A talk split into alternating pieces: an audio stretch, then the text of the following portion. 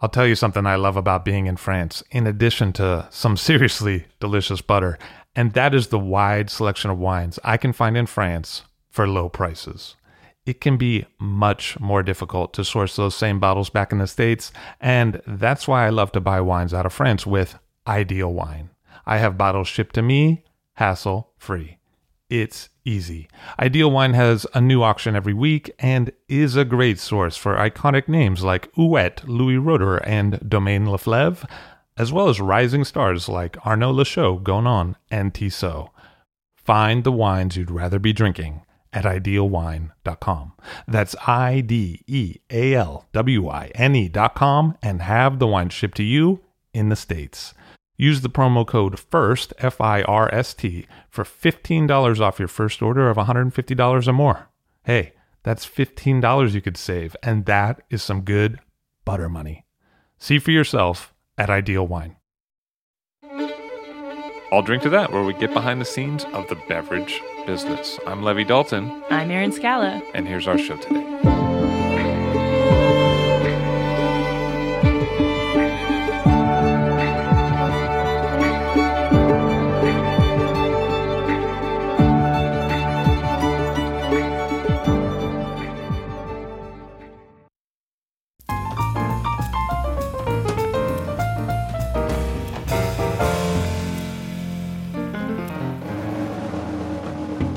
In the 1850s and 60s, bartender Jerry Thomas traveled the U.S., and he worked a little bit in Chicago. He's most famous for his saloons in Manhattan, but he did make the grand tour, and there was a reason he stopped in Chicago to work for a spell. The city had some great saloons. What can I get for you guys? We'll grab a couple of blue blazers. You got it. Two blue blazers coming right up.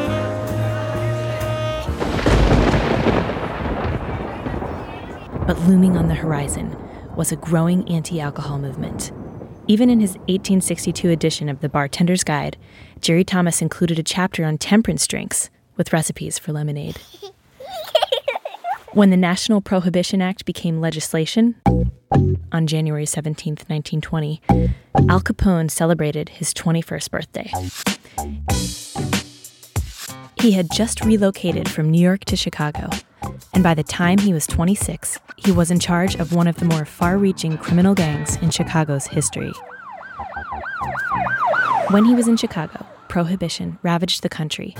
It shut down most of the U.S. winery infrastructure, and it led a drinking public to seek other forms of social infrastructure.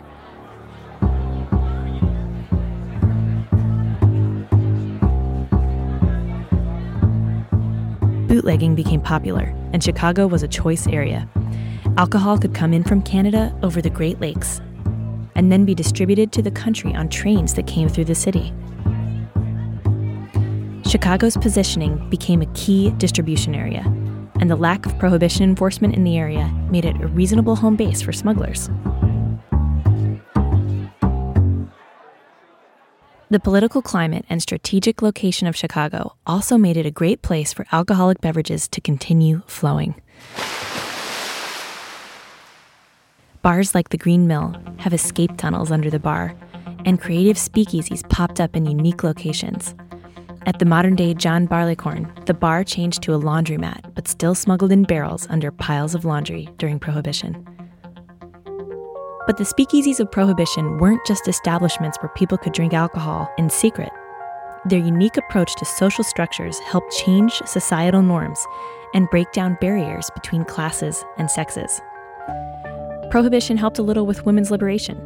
A woman should have entered a bar from the side entrance, but most Piccolo speakeasies had one point of entrance. Men and women could enter together, and because of the secret nature of the venue, it wasn't considered unsavory for a woman to enter in the front door. Now, before Prohibition, a few upscale dining establishments and hotels were venues where chaperoned women and men could socialize together. But with the speakeasy, women and men of all classes could interact with one another. This new social dynamic between men and women in part helped pave the way for women's liberation. Speakeasies fostered cultural change in the arts as well. With motion pictures on the rise and vaudeville in decline, the secret bars became places where vaudeville performers could perform, thus keeping this unique facet of American entertainment from extinction. Music, jazz, found homes in many of these venues, and several classic American dance forms that spread throughout the country with traveling big bands had their genesis in speakeasies. You'll notice that many of the dances popular during Prohibition were dances that could be performed on tiny, crowded dance floors. But after Prohibition, dances that involved a healthy use of dance floor space, like swing, became more popular.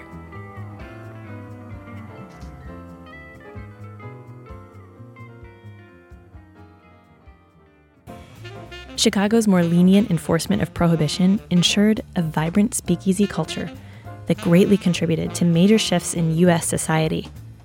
It also fostered a 1930s shift away from wine appreciation and toward cocktail appreciation that would take decades to reestablish. And with people like Al Capone in the national spotlight, all eyes were on Chicago during this time of great change.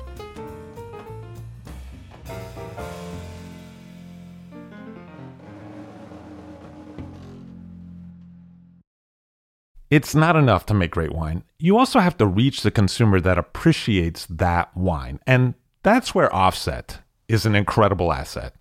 Offset is an independent brand design and commerce technology company that connects with wineries on a human level to help them connect with consumers on a human level. Offset is based in wine country and staffed by creative strategists and technologists who are superb at helping create and evolve wine brands through visual identity and package design, developing the look, feel, and tone of your web content, as well as building beautiful and effective websites powered by their proprietary e-commerce platform, Offset Commerce. That's why leaders like Frog Leap, Grace Family Vineyards, and Rain Winery already rely on Offset. Reach out to the brilliant team at Offset at OffsetPartners.com. That's OffsetPartners.com. Partners with an S.com. Offset is focused on the wine industry and can embrace the nuanced needs of your wine brand.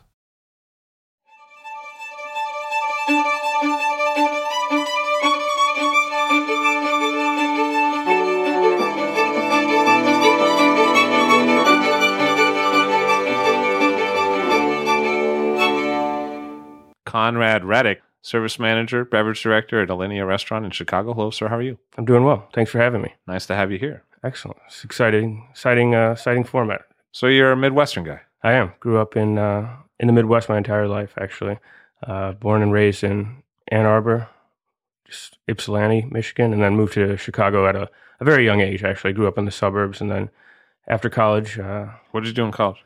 Many different things, as you could probably guess from someone who has a very short attention span. And what did you say? Enjoy. Oh, sorry.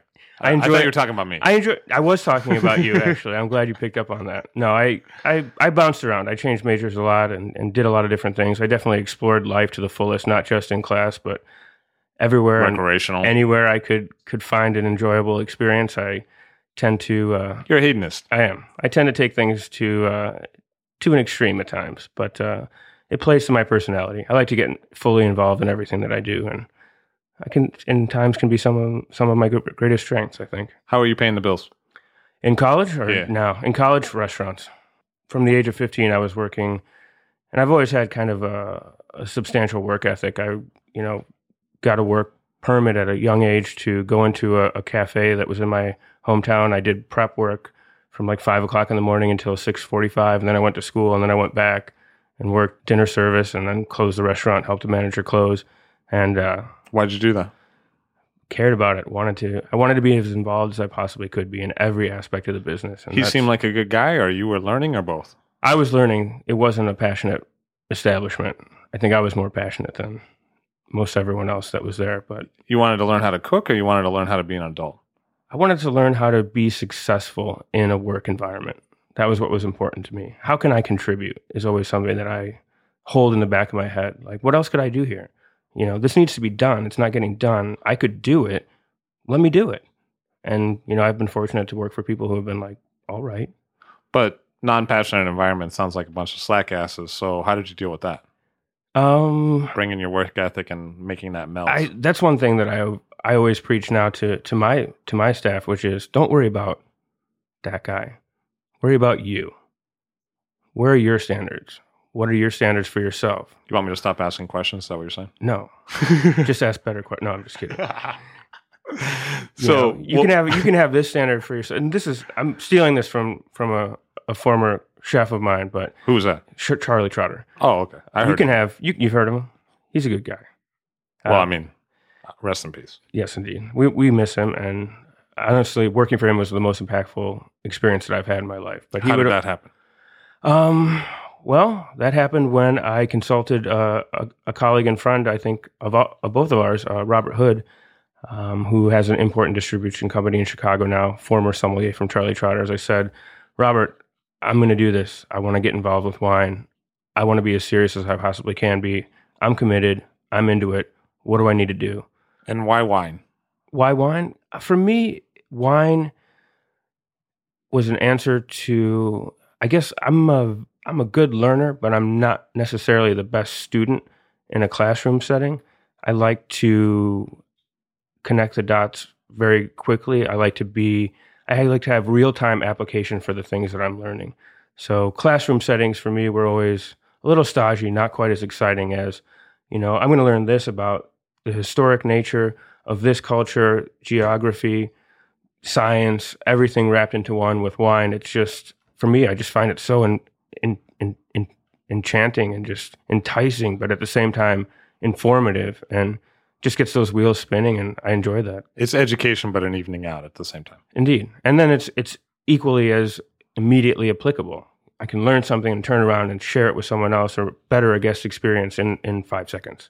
So how did you meet Robert Hood? He was a purveyor for one of the restaurants that I first worked at when I moved to Chicago, and he would come in and do wine trainings for us. And I just approached him on my own as a young person. I said, everything that you say about wine seems a little bit more on the level than what I get from other people. Would you mind if you came 15 minutes early and I picked your brain about this? Or if you have something open and I'm not working, I'll come meet you wherever you're tasting. And it just kind of snowballed from there. How long did it take you to realize his name wasn't Robin Hood? Well, at that point, I mean, he bounced back and forth. But at that point, he was Rob. Previous to that, he was Bob, but now he's a respectable type, so it's Robert. So it was easier back then. I've never called him Robin Hood, because I've actually done that. I don't like that mental image, to be honest with you. I don't. You're not a Friar Tuck. Just a tights thing. We don't need. That was just one movie. I'm just saying. It's clearly you saw the Errol Flynn. For some people, it works. Kevin Costner was a different guy. Yeah, but picturing my friends in tights, it's just not. You're not something that I'm going to do right now. Maybe later. I'm an easygoing guy. I don't judge. But what do you think Robert saw in you?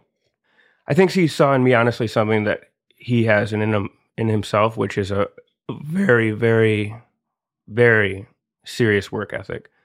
Probably more so than myself. Definitely more so than myself. I mean, that guy he's a machine. He just goes and goes and goes and goes and never settles for anything less than the best. And once he gets that, he's trying to make it better. And I think, hopefully, I hope. I mean, he took a chance on me, introduced me to Charlie, or Chef Trotter, and... Did you guys have a conversation before that? Yeah, he told me, I'm going to do this for you, but don't come crying back to me when he works you over, because he's going to work you over. And I was like, I can do it. I can handle it. And there were definitely times when I was in there and I was like, I can't do this. I can't handle this. Were you ever picked on as a kid by other kids? All the time, yeah. Do you think that gave you some good training? I think so. I mean, I think it gives you a little bit of perspective in terms of it allows you to take a step back and say, like, this is what's happening to me right now, but in the future, this is what could be happening to me. And, makes you a little bit less quick to react in a more spontaneous nature and make some more calculated decisions, I guess. What was it like interviewing at Charters? Nerve-wracking, really nerve-wracking. I was a young guy. I mean, I was very... 23? 23, yeah. And I was, in that mindset of like, I'm pretty good. I'm a hot shot. Yeah, I'm pretty good. Yeah. I sell more than everyone, and I can sling the big bottles of wine, and I'll get that 10 top to order imperial, and kind of going in there and just having an idea, but you don't really have an idea. You think you do. I thought I did. I was like, I know.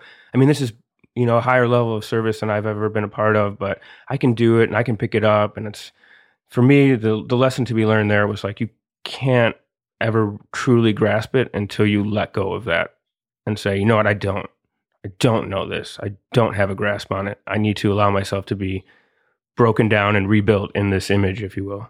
Did you watch The $6 Billion Dollar Man before you saw it? I didn't. I haven't seen that movie at all. All right, because I was going to ask you if you made that noise when you moved. Like, I do that. I can do the robot. If you want to see that later, I'll show you. I got some. What was Charlie like the first time you met him? Intentionally intimidating, I think.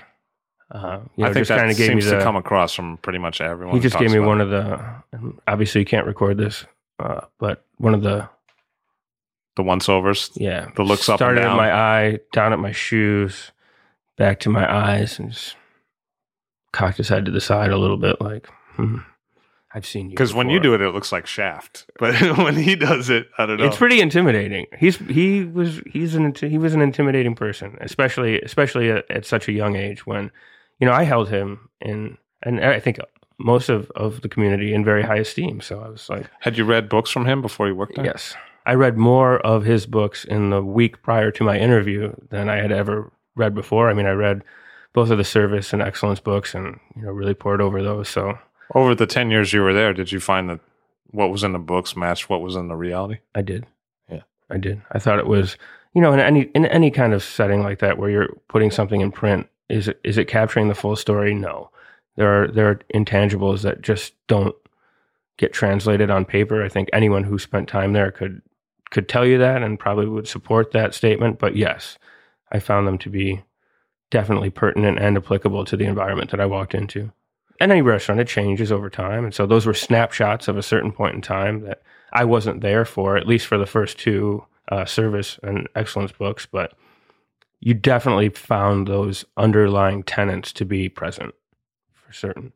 Was 10 years a long time to be working there in terms of how long other people worked there? I mean, there were people that worked there from the day the restaurant opened to the day that it closed. So, or almost until the day that it closed. So I felt like tenure in restaurants of that nature are interesting. You know, you get your people who are intrigued and passionate and experience success and continue to grow and grow and grow and stay for 3, 4, or 5 years. But then you get your other folks who are looking for, you know, that experience, but only to add diversity to their resume or to their service prowess. And they stay for 18 months. And then there's the people that, yeah, after 10 days, they're like, seriously? No. What was the shortest you ever saw someone work there? 1 minute? Yeah. Because that jives with my experience of other restaurants too. Yeah, like literally, like you just got here and you're crying, right? Really? Yeah, I had a girl put down her purse, and then like 3 minutes later, I saw her going for that purse. Yeah, and exactly. I was like, oh, already? We didn't even. Yeah. All right. But you see that happen, and you're like, it's probably for the best because, you know, hats off, good for you. It's not. I could never preach that that's the kind of environment for everyone to work in. Did Charlie ever ask you that question about how you pursue excellence in your other part of your life outside of work? I can't tell you how many times he asked me that question. And I always took that question to heart. Obviously, we did a lot of different things philanthropically. So there were different groups that we would play to. Some of them would like to hear a very serious answer to that question. Others, you know, a more playful response is appropriate. But was Charlie a more playful guy? Yeah, definitely. His interactions were always a little sarcastic and a little bit dry, but that plays to my sense of humor as well. So we got along well in a playful sense like that. But I would always answer that question point blank with the topic that I hinted at earlier, which is the way to pursue excellence for me is just to be my biggest critic. No one looks at what I do with a more keen eye or holds me to higher standards than I do myself. So that's, feel like a way to experience success in any career path or even just in life in general. Charlie seemed big on surveys, like giving them out, getting customer satisfaction notes, asking employees how he was as a boss on a regular basis. Always. What was that like for you? Funny, but also very informative. You know, it's always interesting to see, you know, when you're in a restaurant, is the customer always right? Are you going to go in that direction? Or are you going to go in the direction of, well, this is what they had to say. This, and this just don't apply. But this and this, we could take something from that. And that's that's kind of how he used that as a tool. Not saying like this person said this about this person, so you're fired. Moreover, like how could you in the future use this interaction to perhaps improve your ability to interact with a person of this nature? Not saying that they're right, not saying their complaint is valid, but how could we have danced around that situation a little bit differently to given them the perception that they were getting the experience that they really truly wanted? Because in my career, what I've seen long-term is that restaurants are mostly about repetitive experiences. So if you didn't hit it the first time, when it happens to you again a year later, you can kind of maybe have a better solution if you thought about what went wrong the first time. I definitely agree. I mean, I think as a service professional, we are some of all of the experiences that we previously had. And the more that you've had, the more diverse your ability to take a quick step to the left and or spin move here and accommodate a request that seems insane or ridiculous at the moment, but you know, you have that insight as to where they're actually coming from and what it is that they want. And maybe you can't accommodate that specific request, but here, we'll do this. And it's not something that this person asked for, but it satisfies the internal urge that they have to get this level of service that they want to see from you. So a lot of times today when I look around restaurants that aren't some of the ones you've worked in, I don't necessarily think that people really care where people are coming from who are customers, outside of the fact that they want to come in and dine, have a certain experience that's somewhat defined for them, and then leave, you know, after paying money. Do you think it's something that Charlie wanted to do to figure out where people were coming from and give them that, or no? Definitely. That was the one of the mainstay tenets of the style of service was, look at these individuals and why are they here? Are they here because it's their anniversary? Are they here because they're in Chicago for 3 days and they're trying to dine and they're trying to have 6 meals and the best 6 restaurants they can get to while they're here? Are they going to come back ever? Or is this a once in a lifetime experience for them? And that was something that was definitely paid close attention to. And I think now, personally, as time goes on, the importance of that and the ability to do that because of social media has grown and grown and grown. You know, someone's coming in, are they tweeting about the restaurant? Are they doing this? It's, you know, Chef Achatz, my current employer, pays very close attention to that. Something that he and his business partner, Nick Kokonas, are very adamant about, just having that information, because information's power. You know, the more you know, the more you can customize the experience, and that's what people appreciate. So what was Charlie like as a boss? Very demanding, but also very skillful and talented as a leader in terms of getting the very, very most he possibly could out of everyone on the team, and doing so in a way that was informative and educational and exhausting, but still informative and educational. So a very talented leader, I would say. Were there different periods to Charlie? It seems like, you know, late period Charlie's a little different, you know, in the same way I might talk about like different periods for Picasso or something. I definitely would say so, but I also have to couple that with the fact that there were periods for me which are a lot more substantial in terms of my own perception. So when I first started working there, I thought, oh man, this guy's he's just boom, boom, on me, militant, has to be perfect. Why are you doing that? Why are you doing this? And then you get to the point where it's like, oh, okay, I've progressed to the level where now I understand where you're coming from. I can predict the problems that you're going to see, and I can en route those issues and prevent them from occurring. So, you know, it becomes a little bit more of a, you know, not a friendship, so to speak, but more of a familiar interaction where it's, you know, he looks at me and I'm like, I got it, Chef. And then, you know, and towards the end of my career there, I spent a little bit of time out in Las Vegas. So it was more of a long distance communication that I had from him there. So that for me was a little bit more of a disconnect. He's definitely someone I enjoyed speaking to face to face. And then when I came back from Las Vegas, I just, you know how you get to that point in your career where you're like, I'm ready to see a new experience. I'm ready to see something else. So I think Charlie was always a dynamic character. And I don't know, I think that for every single person that worked there, they would probably describe the progression of eras of his personality differently. Is that fair? 100%. A lot of people talk about the Vegas venture as kind of like that big budget movie that no one ended up going to see. That's pretty much what happened, yeah. It was awesome, though. I mean, the space was great. The concept was so diverse and dynamic, from the cocktail program to the kaiseki bar, the wine program, you know, the restaurant was only open for a little over two years, so we didn't get a chance to develop it as much as we would have liked, but the culinary staff was amazing. The food product, as always, that we were using was, you know, the very, very best you can get. And, you know, that's always something that's always sung true to me. Is, you know, if we're offering the very best product, I feel like I must live up to that standard in terms of what we offer for beverage and for service. But yeah, it wasn't received in the way that we had hoped, to be honest. But what was it like dealing with Vegas clientele? Difficult. But, you know, in any service situation, you're going to encounter difficult guests and you're going to encounter great guests. You're going to encounter people who want nothing more than to hear you talk about what it is that you love and what you're passionate about, to people that are going to want to dictate every aspect of their dining experience. So I wouldn't say better. I hate to draw those comparisons. I think that in that setting, at that time, in that specific restaurant, the clientele was definitely one of the difficult cards we were dealt. But that's not to say that we didn't have some great folks who traveled from abroad, from Europe, just to dine there and eat at the kitchen table and have the full 5.5-hour tasting menu experience. But clientele is clientele, I guess. What about Charlie as a chef? I mean, he wrote a book about vegetables. He seemed drawn to fish preparations quite a great deal in different iterations. A little bit south of the border, but a little bit inspired by Asia too. What was the style?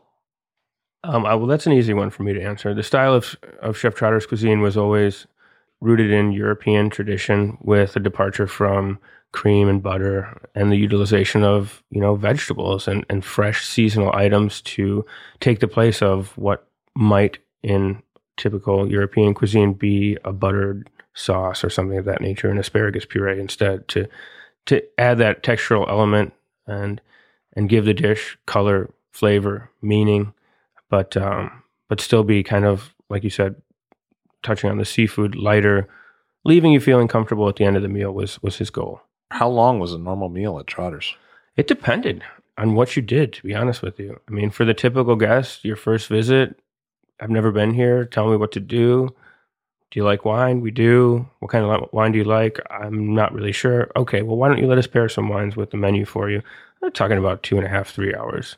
But there were times when, I mean, 6-7-8-hour dining experiences based on, you know, Charlie was if you're a table of six gentlemen and they just keep ordering bottles of Burgundy or Bordeaux, all right, well, we're going to keep making red wine courses until they get tired of drinking red wine. And then we'll see if they want to have some sweet wine. We'll make some sweet wine courses or cheese courses or whatever it may be. So typical experience, 2.5-3 hours. But that in no way limits anyone to, you know, if someone came in and said they wanted a steak and wanted to be out in 45 minutes, you'd be like, all right, make them a steak. It's an expensive steak, but... How much was Charlie an entertainer? Very much. I think that was something that he took to, at least from my experience, and again, I can't speak definitively for the entire 25 years that the restaurant was open. I wasn't there the whole time, but in my experience with him, it was something that he took to... I think he enjoyed it, but I think it also provided him an outlet for some of his leadership capabilities in terms of, you know, I can show you how to MC this room right now. This is how we're going to take this experience and raise it to here. When they leave, they're going to be talking about Charlie said this, or Chef Trotter did that, or so he was very much an entertainer. Who were his people? I mean, who were the people that he was most drawn to serving, and who were the people who came back the most? What defined them? His interest was very much in wine. So that was, you know, a fabric of the restaurant. Obviously, cuisine, ambiance, and service also weighed in. He considered those all four things to be on equal pillars. But, you know, the wine community, you know, he loved to do things like, yes, you're coming in for a table of two with your wife, and you want to bring 16 different bottles of Burgundy that you want to drink throughout the night. Let us know what they are. We'll make a special menu. So those were the kind of folks that I think really played to his true passion, his internal drive and goal with the restaurant. And quite obviously, those are the people that then continue to frequent the restaurant as well. When I look at Charlie's regulars that I've waited on in other restaurants, one thing that seems to define them for me is confident, beyond wealthy. They seem to have a certain degree of, I'm comfortable with being in charge. Yes, I would agree with that. I think confident is better than comfortable with being in charge, because their confidence wasn't only in themselves. It was also in the restaurant and Chef Trotter and everyone else's ability to craft a truly unique experience, so that even someone who is confident and who may in another setting say, I'm so confident that I'm going to dictate what's happening here, in that setting, they were a little bit more likely to let go of the reins, if you will, which is always exciting. When I think back to the 90s, I think of hedonism in a way that had a lot to do with food and wine. You know, this idea was almost kind of like a post-rock and roll idea of like, we're white guys and we want to enjoy the best in life. And the best in life is foie gras, Burgundy, and Bordeaux, and we're going to drink all of it. Yep. And sometimes I wonder if that took years off Charlie's life. And sometimes I wonder what that environment was like to be around. And I wonder if he might answer either of those questions. I mean, I wasn't there for that time period, but you definitely could feel the remnants of that kind of experience. A good example to that fact would be the stories that I heard about the day Charlie decided not to serve cocktails anymore. How did that go down? Basically, a group of individuals just like, or similar to what you're describing, not judging them. It's, you know, as we all know, dining is a subjective experience and you should get what you want. But, you know, they were much more intently focused on getting cocktails and not today's kind of more modern craft cocktail, just vodka and ice, and drinking them, then hearing about the cuisine on the menu for the evening or seeing the wine list. And he just, you know, he was in the kitchen and he just was like, what's going on with this table? And they're like, well, this is what they're doing. And he was like, that's it. No more. Take all that stuff, put it in a room downstairs. We're serving wine now. That's what we do. But he did the same thing with foie gras, actually, but in a more quieter way, where he just kind of stopped serving it one day and didn't serve it for a while. That's true. I think that's an interesting point to touch on, because I think that he would want my response to be exactly what it's going to be, which is he, in the media, kind of got swept up as someone who is an advocate for not serving foie gras, when in fact he was an advocate for not telling people what they can and cannot do, and an advocate for individual business owners making individual decisions based on their own personal beliefs. So he decided to stop serving foie gras, and it kind of got this thing where, oh, Charlie Trotter's an advocate for animal rights, and, you know, people called him, and they're like, can you do a spot? And he's like, no, you shouldn't tell anyone what to do. People should make their own informed decisions and, you know, live with the consequences. So what was Charlie's relationship like with his family? Very close. I mean, I you know, having spent so much time there and having started at such a young age, definitely grew to know them quite well, and still enjoy the times when I get to see and communicate with them. But he's he was a very sturdy family man, very, very passionate about family matters and bringing people together and making sure that, you know, even in a more holistic sense, that everyone was just had a sense of togetherness, if you will. That's what I picked up on. I mean, I obviously not a part of his family directly, but from the interactions, and obviously it was a family-run restaurant, so I got to interact with them, and it was an important part of his life for sure. Does it seem like to you that sometimes he's still around?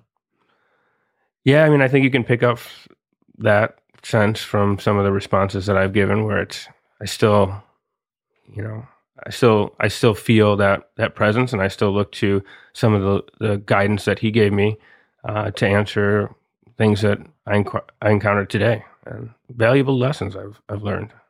Did some of those carry over into your personal life? I think so. I think for myself, I really approach life in all facets in the same regard. I don't really have a segregation between what I do at work versus what I do at home versus what I do if I'm traveling. I just try to be true to myself, and I think that shaves away a layering of complexity and or confusion, depending on how you want to look at it, which makes it a little bit easier to enjoy yourself. But does it also mean you end up working a lot? Yes. What's that really mean? Working a lot? Well, I'm the kind of person that I don't know why. It's just an innate nature of mine that it's hard for me to step away from something if I feel like It's not exactly where it needs to be, and I never really feel like anything's exactly where it needs to be. So combine those two elements, and it's, you know, I could leave now, but if I stay, I could do this, and then I could do this, and I could do this. And is that, you know, is that pushing us forward? I think so. Has it caused me to be met with success in my career? Yes. Have I made a lot of sacrifices in life because of that? Yes, I guess. I mean, that seems like a great prerequisite for management. I suppose so. Did you look back on some periods of your life and say, wow, I guess I didn't really have a lot of free time? I guess so, but at the same point, I did have a lot of experiences, so I don't really have a regret in that regard. If you think about it, like, if I was just working tirelessly and not garnering anything from it or gaining anything from it, then yes, I would feel regretful. But because that time was so jam-packed with the experiences of traveling and meeting, Charlie. Yeah, definitely, quite a bit. Meeting new people, meeting winemakers, meeting purveyors, talking with chefs, working with chefs, all the events that I did, working with, you know, top chefs from all over the world and getting a chance, even for one day, to experience their culinary approach and their style of cuisine and you know, having the opportunity to taste some things here and there, you know, even mid-service, you know. So in that regard, I think the short answer is, sure, I regret not having been able to do other things, but at the same point, the things that I did get to do would not have been attainable for me had I not been in that environment. What's it like trying to set up the Charters shop, you know, abroad or in a different city? Pretty awesome. The team. How did it go down? Basically, you bring your suitcase to work on Saturday night, work service until 2:30, 3:30 in the morning, and then head to the airport, get into the venue, wherever it may be, start setting up, start prepping. Chef shows up later in the day and decides that nothing is satisfactory on any level. And then you run around and try and correct all of the things that he's unsatisfied with and or that he's just pointed out, because everything was actually kind of on the level, but he's still that person and that's his personality. And he wants to make sure that everyone knows I'm paying attention. So I got some great compliments. I learned how to travel really well with Chef Trotter. I perfected the art of sleeping on airplanes, I think, in a very remarkable fashion. You go to a new place and you want to do Trotter's level thing. Every time that was a sticky situation to try to make that actually happen. Oh, absolutely. There were a lot of times where people got, you know, you had to throw a little elbow here or hip check there to get people to either pick up the pace or get out of the way. But either way, it was going to happen. So it's just kind of one of those realities that we all accepted as a team and, you know, worked to realize. What was the progression with wine with you? Wine for me was an interest at an early part in my career. Obviously, I was, as I mentioned to you, using the hospitality and service industry to afford my educational, more formative educational experiences.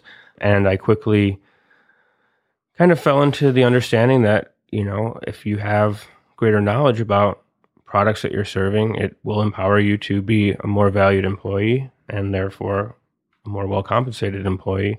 I had a fortunate privilege of working in a small kind of chef-driven restaurant during college for a gentleman who was a really impassioned wine enthusiast and beverage director. We didn't have a sommelier, so to speak, on the floor.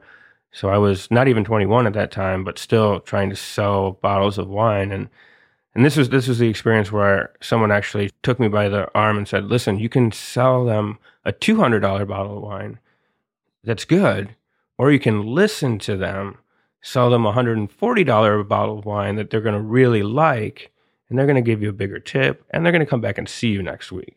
Do you understand that dynamic? And I was like, now I get it. Thank you. But that was actually a rare thing to say.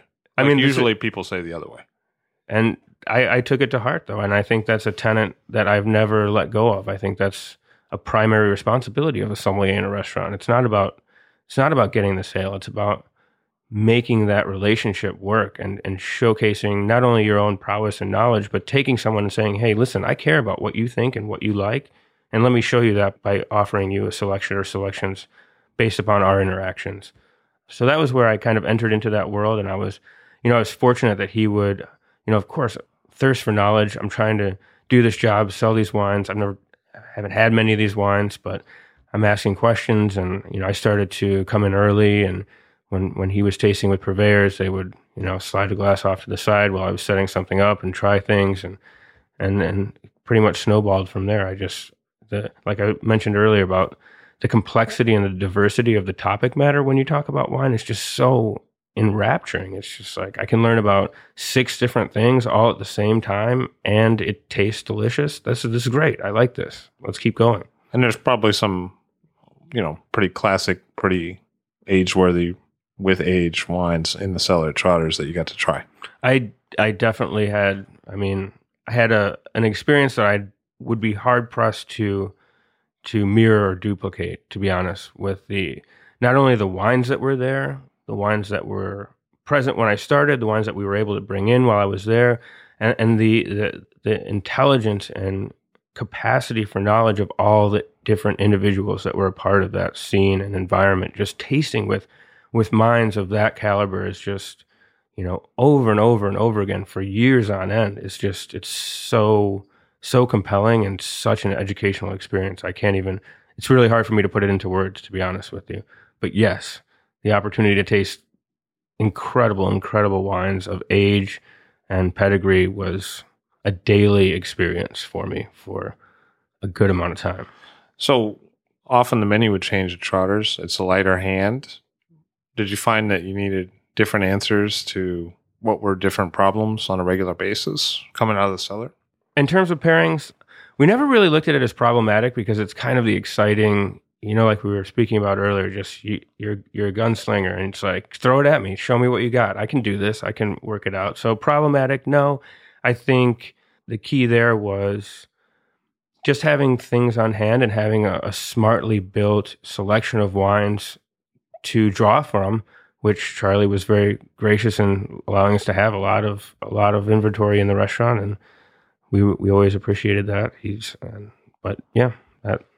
Did you ever find that service director goals and sommelier goals weren't the same goals? I find that all the time. How does that play out? For me now, it's an internal debate because I'm the beverage director and the service director, so those arguments take place in my head. At Trotters, it was a little bit different. Those roles were segregated for most of the time that I was there, and it was a democratically conducted discussion. With the staff. Yep, with the staff and with Chef Trotter, he would say, I support what you're saying. It's important that we give these people the best possible wine experience. However, it's important that he feels as though his contributions are being appreciated, and if he has a strong opinion about something, the two of you need to find a way to work this out. I can stand here and watch you do it, or you can just do it on your own, but figure it out.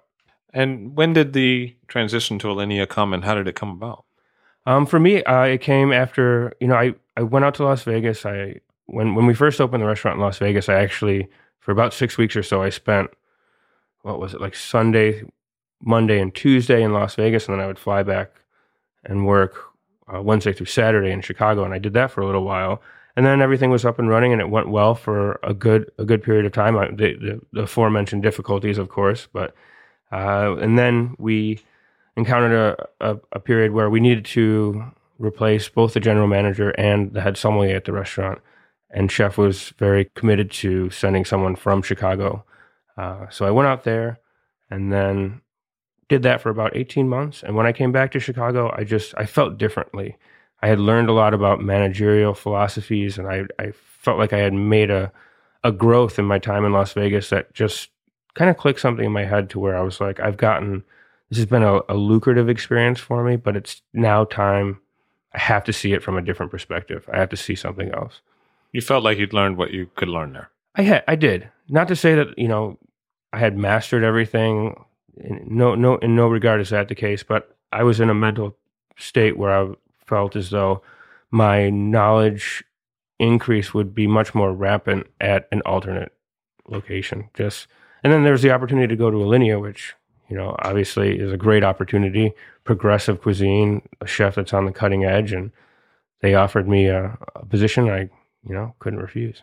What did you have to learn, or what was invaluable for you to learn as a manager? In Las Vegas, people management, taking my somewhat focused and direct personality and coupling that with some kind of positive reinforcement and not just being kind of the whip or the arrow and saying, you know, that's wrong, but here's how we're going to learn from it. And, you know, trying to offer a duality of situations, you know, criticism for certain, you have to, but also empowerment, building people up. I think one of the core managerial philosophies that I like is just empowering everyone that I possibly can to the extent that I possibly can. As much as you can get them involved and take ownership, that's what you should do personally. And did you find that it was important for you to stay calm? Because the way that you speak, you have a certain level approach to speaking. I feel pretty excited right now. I don't know.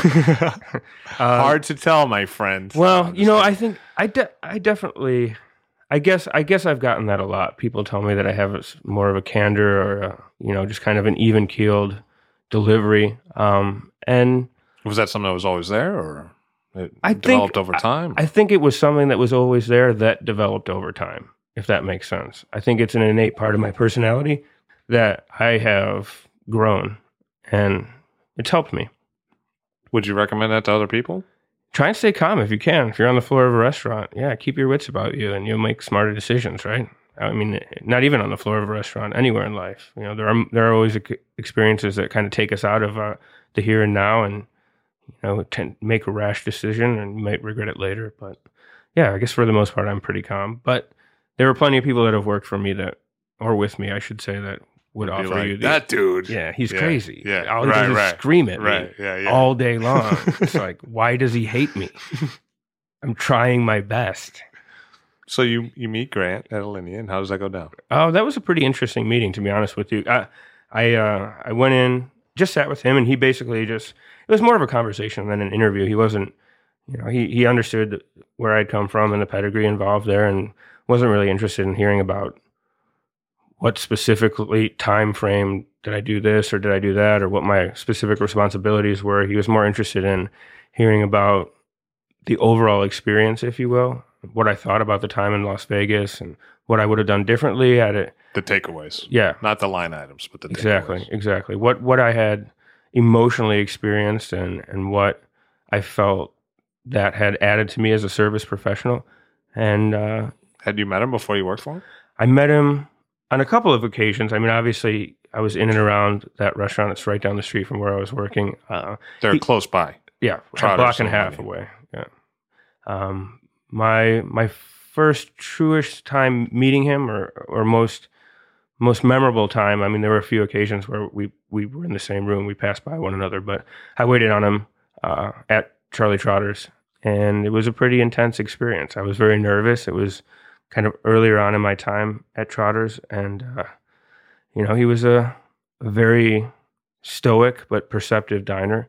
And it was flattering to me when I was sitting and having a conversation with him years later that he actually remembered that experience, remembered the table that he was sitting at, he remembered some of the wine pairings that we had offered. In a good way, or in a that was terrible way? And, you know, he remembered them. He didn't really give me that. He didn't give you the, no, he never gave you the high sign or the low sign? No, it was more of the, I remember that wine pairing. And you're like, okay.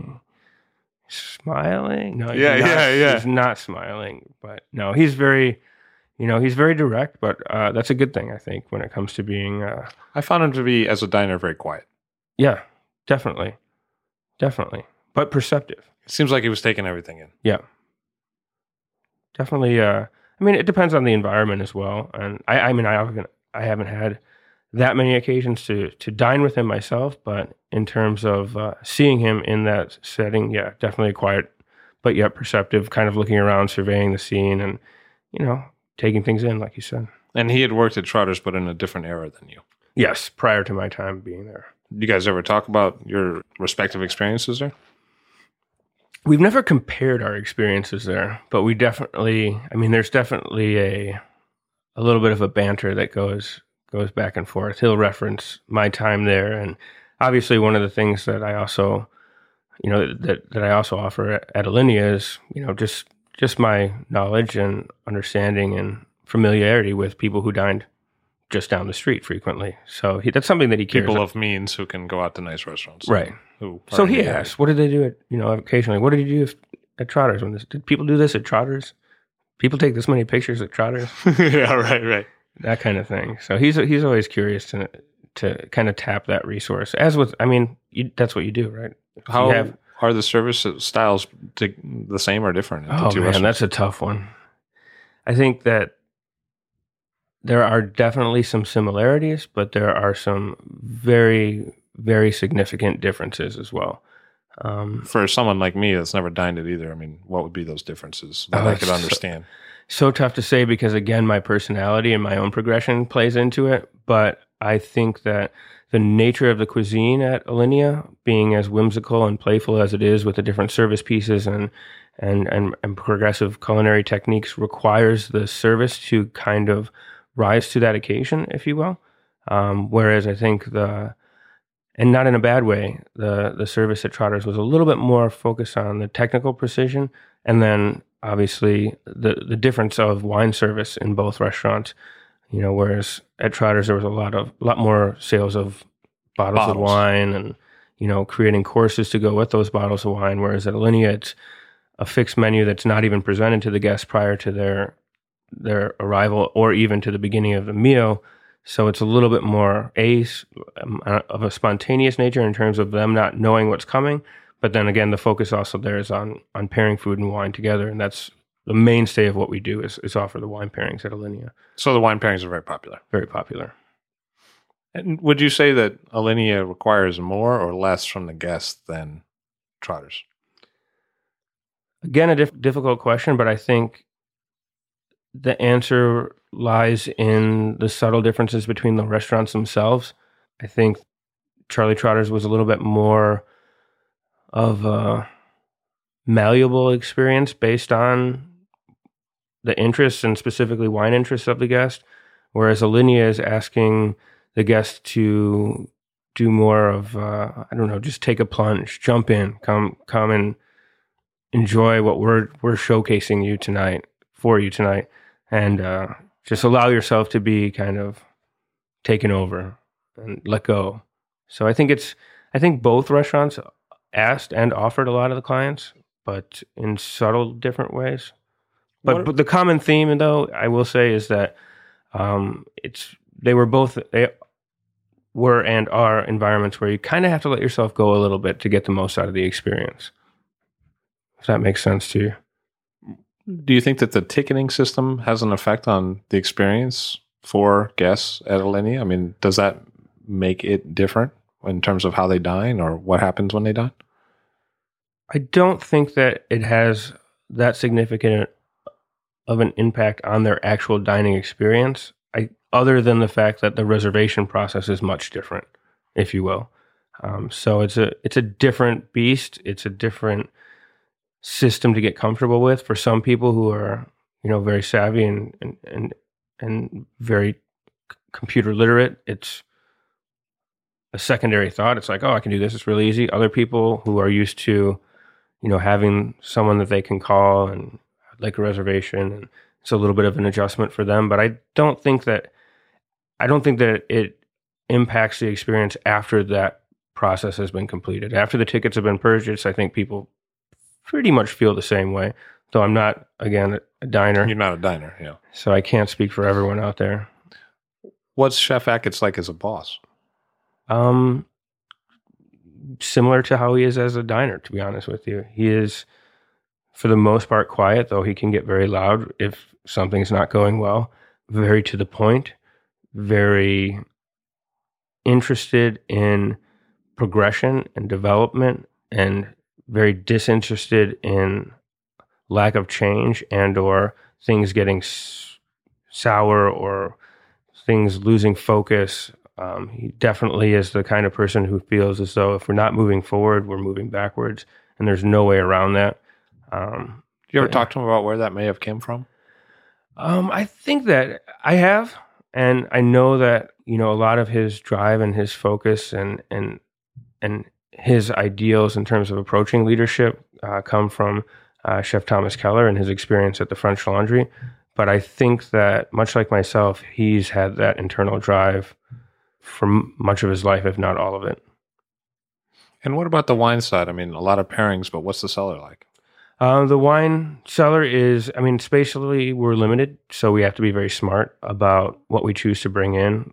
As I was mentioning to you before, we like to have things on hand that allow us the opportunity to be spontaneous and to cover a pairing for a course that we just found out about, 2 minutes prior to its hitting a table, leaving the kitchen. Does that happen sometimes? Oh yeah, definitely. I mean, the culinary staff is very communicative with the wine team and definitely give us the information that we need. However, you never want to limit creativity, right? So if they get, maybe this just came in, they didn't know it was coming, but here it is, this fish from Hawaii. Well, it's beautiful. We're going to serve it to, at least some of the guests that are coming in. We have it, so this is what we're doing. And that's when you have to really kick it into fifth gear and start making those wheels spin and come up with some agreeable ideas. But the cellar itself is focused on offering guests who perhaps don't have an interest in having a wine pairing and or have an interest in seeing some of the wines that we're pairing with dishes, but also watching a bottle of wine develop over time and taking that side of wine appreciation. So how would you say the selections are characterized?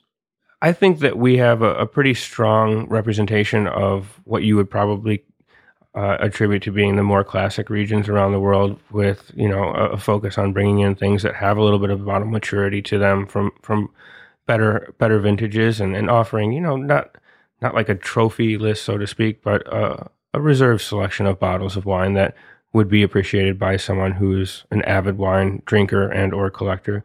In terms of natural, biodynamic, and sustainable efforts, that's a focus of ours always, but it's not a end-all, be-all, if you will. So we have natural wine, we have biodynamically produced wine, we have sustainably produced wine, we have organically produced wine, but it's not something that we incorporate into our list. That's more of the human element. That's something that the sommelier in the dining room would convey that information to the person who's interested in knowing about it. But how do you guys develop pairings? It's pretty dynamic. I try to, as I was speaking to you earlier about managerial philosophy, I try to get everyone as involved as I possibly can. So, I might have an idea, but maybe I'll wait to share my idea until, one or two or three others have had the chance to try the flavors of the dish that we might be trying to pair with and see what they have to say, and then say, well, that's a good idea, but this is what I was thinking.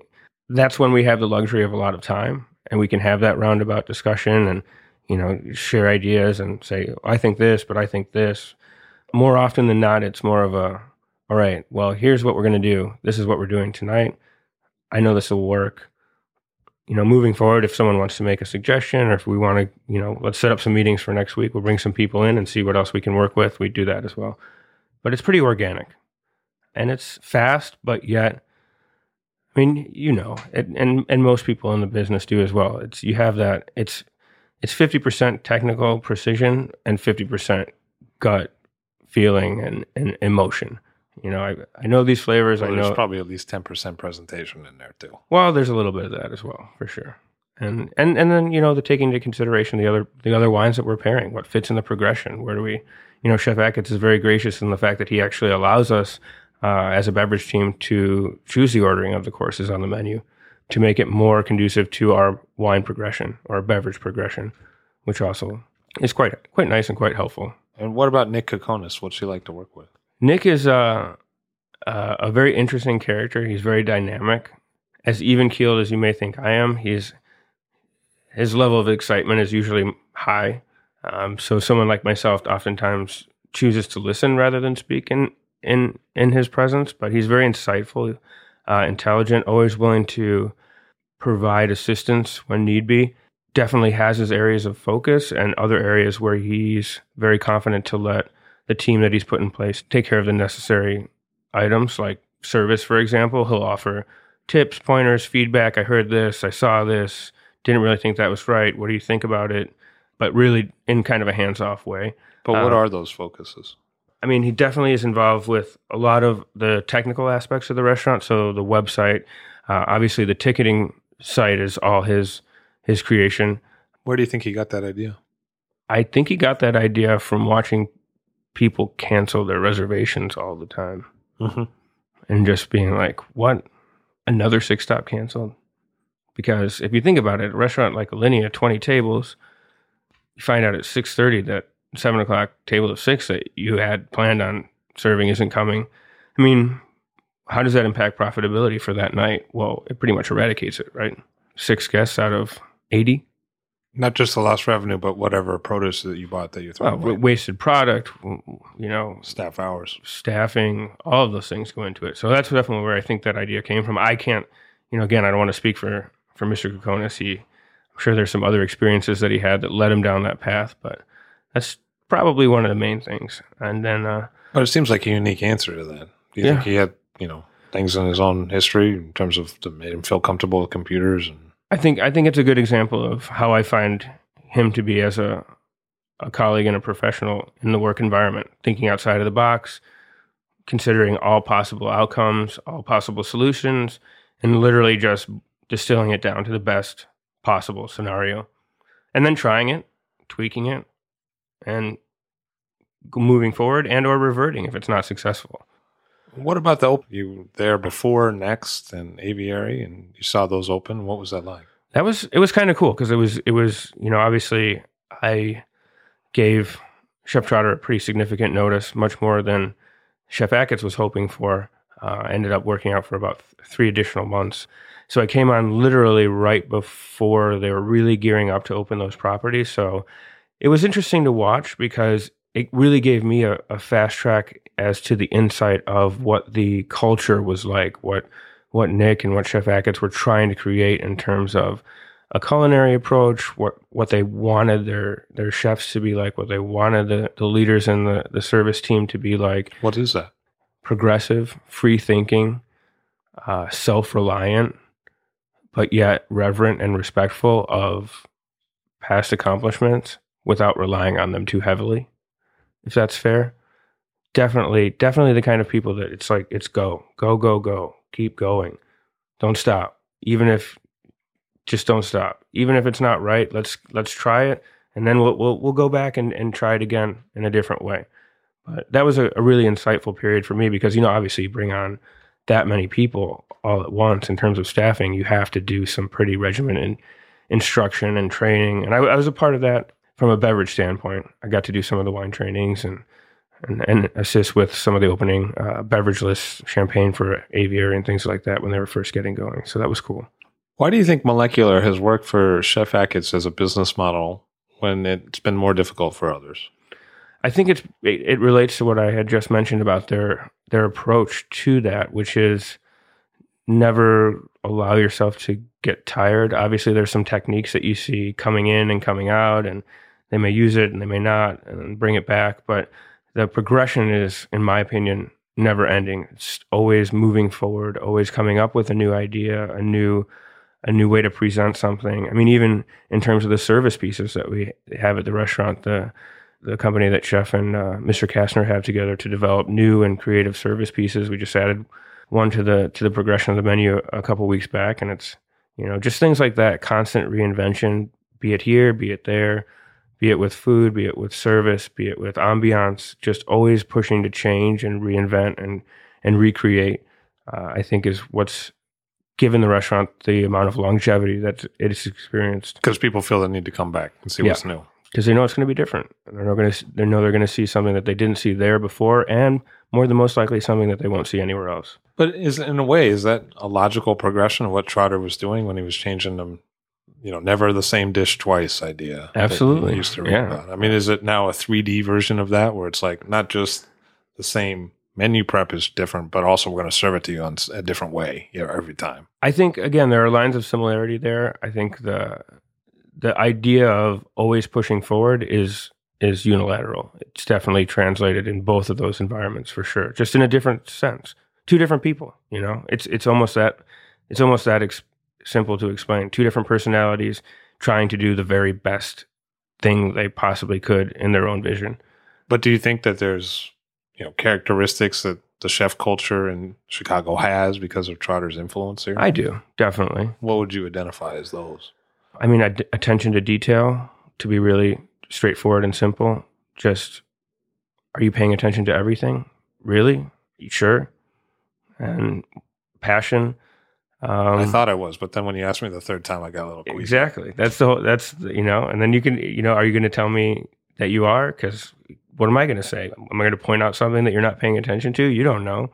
So just that kind of attitude. It is like, a little warm in here. I'll be honest. I'll give you that. It's a little hot, but that's fine. I'm talking a lot. So, but that's definitely one of those things where it's just focus, attention to detail. But then also, you know, I think it spreads through that Trotter's culture of the appreciation of great quality product, the appreciation of holistically produced products, not necessarily organic or biodynamic, just like-minded individuals making artisanal products and not only appreciating that, but supporting that and championing it to guests and diners and showcasing it, I guess, if you will.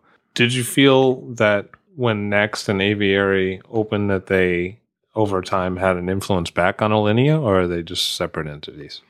I mean, I think there's no way that those influence can't be seen. I don't think there would even be a way to prevent that from happening if that was the interest, because there are people involved in all three properties. You know, my focus is Alinea, but there are other people who are a little bit more involved in all three entities as a whole. And then obviously Chef and Mr. Kokonas are deeply rooted in all three properties. So they bring ideas from one place to another. And sometimes, you know, does something of the spirit of a future menu at Next pop up on a menu at Alinea because, you know, they're playing with a certain product or they're thinking about a certain style of cuisine. Of course, absolutely. And it's exciting, I think. I think it's really cool when, you know, some of our guests who dine with us more frequently are like, oh, is this something they're thinking about, you know, for a future menu at Next? And you're like, I don't know, but certainly seems like it could be to me as well. But I think that's important, though, as well. I think it adds to what we do. That diversity now, you know, now it's not just this one direction. It's three separate directions. They're all very uniquely different. But in any scenario where you have these three different, you know, driving forces or goals, the conglomeration of that is going to heighten the overall ability to source and pull from here and there and find new ideas. In terms of so many pairings, pretty much the whole dining room doing wine pairings. Does that affect how the list is written? Does it affect cost structures in terms of maximizing a bottle? Like, got 12 pours out of it, or? Well, it's not everyone, but it's more than half of the guests in the restaurant on a nightly basis. Obviously, as you know, some nights wine sales are great, other nights wine sales are not great, but I think it takes, I mean, that's, you know, one of the more technical aspects of being a sommelier on the floor of a restaurant is you have to assume that responsibility and make sure that we're communicating and do we have this open? Is it at the right temperature? Does it need to be decanted? How many bottles do we need to have open? What's the, you know, what's your table of six doing versus what my table of six is doing on the other side of the restaurant? Let's have a dialogue, get these things ready. So that's part of the skill of being a floor sommelier is managing that to where at the end of the night you have a satisfied guests who feel as though their appetites for wine were satisfied and that the perception of value for the price that you charge them is there. And B, you don't have 35 bottles of wine half open sitting, you know, on the credenza or around the corner in the wait station. So, but one thing I would think would happen if you have tickets in advance and you have wine pairings that are dominating the sales is that the upsell factor really gets taken away. Like there's not a lot of opportunity to upsell if people have already purchased their food and there's one price for a wine pairing. Well, to that regard, we don't pre-sell wine. It's just a ticket price that they're paying for beforehand. Right, but is there multiple prices for a wine pairing, or is it there the same? There are. Oftentimes, we will offer two different pairings. I see. The pricings range from $125 to $150, and then so it's a kind of flex thing depending on what you open. Depending on what, I mean, we price the pairing based on the cost of the wines that are on it, so that the value is always there for the guests. That there's no question that, you know, if the chef decides to take a course off the menu and that eliminates a wine, then, well, now the wine pairing is less expensive. We really like the personal nature of the interaction with the sommelier in the dining room between, you know, our more standard offering. We have a reserve collection of wines, not always, but most of the time.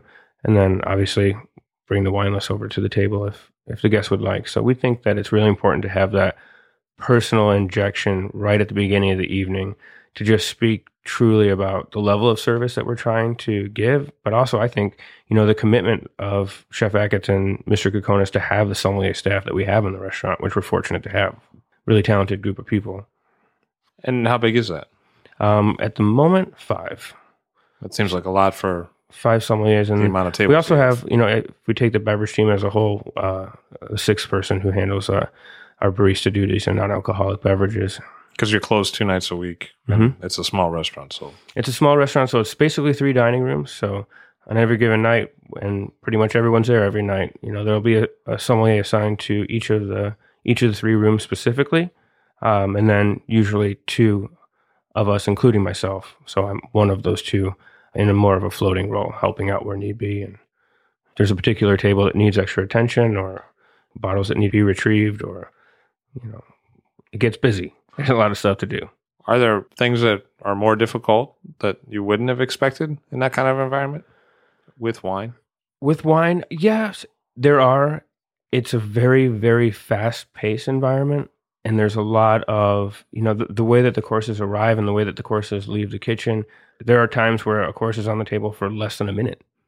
And when you add wine service into that, it definitely can present some challenges. So we have to be really smart as to how we have that conversation with guests who want to order wines by the bottle, and how we kind of lead them into ordering in such a way that not only are they making choices that are suitable for the progression of courses, but also choosing them in such a way that's conducive to us still giving them the truest possible expression of the Alinea experience.